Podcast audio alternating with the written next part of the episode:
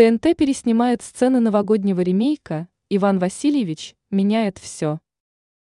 ТНТ вынуждена переснять отдельные сцены новогоднего ремейка «Иван Васильевич меняет все».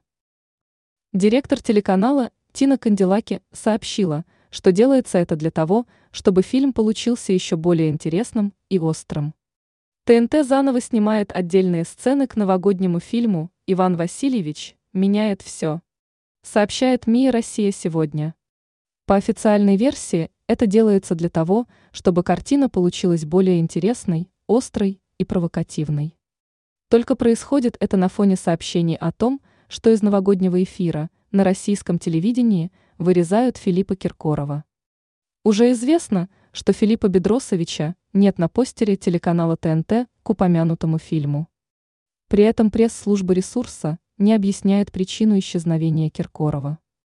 Мы переснимаем ряд сцен в фильме «Иван Васильевич меняет профессию». Все. Ред.